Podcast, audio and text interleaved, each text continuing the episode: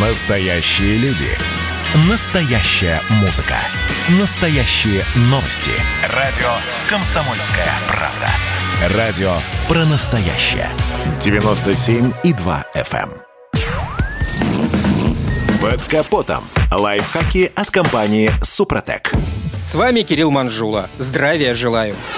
По сложившейся традиции, в летний период автовладельцы редко задумываются о самочувствии аккумулятора. Ведь многие уверены, что только мороз, а не жара, может погубить батарею. И это в корне неверно.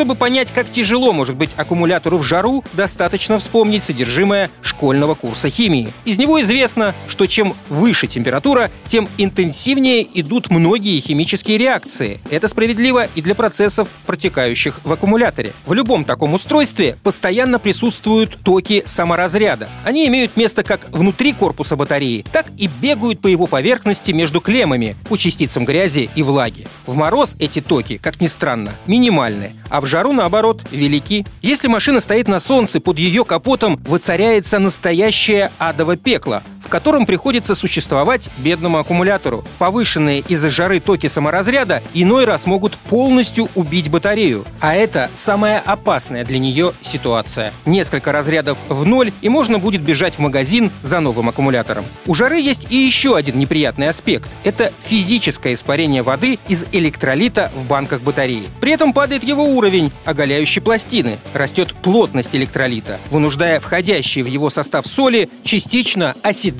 на пластинах. Этот налет снижает проводимость электричества и, как результат, падение емкости батареи и выдаваемого ею пускового тока. Кроме того, повышенная температура способствует ускоренному окислению клемм, что дополнительно ухудшает характеристики батареи и в конечном счете также сокращает срок ее службы. Чтобы избежать или хотя бы уменьшить воздействие летних неприятностей на аккумулятор, рекомендуется прежде всего по возможности ставить машину на стоянку в тени.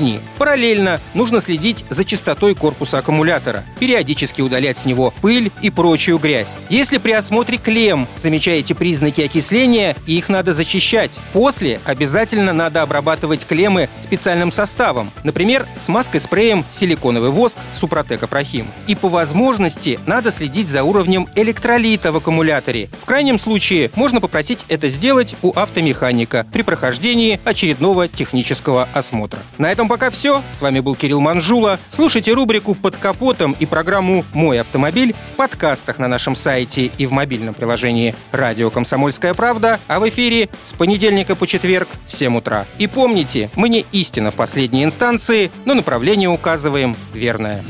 Спонсор программы ООО «НПТК Супротек». Под капотом. Лайфхаки от компании «Супротек».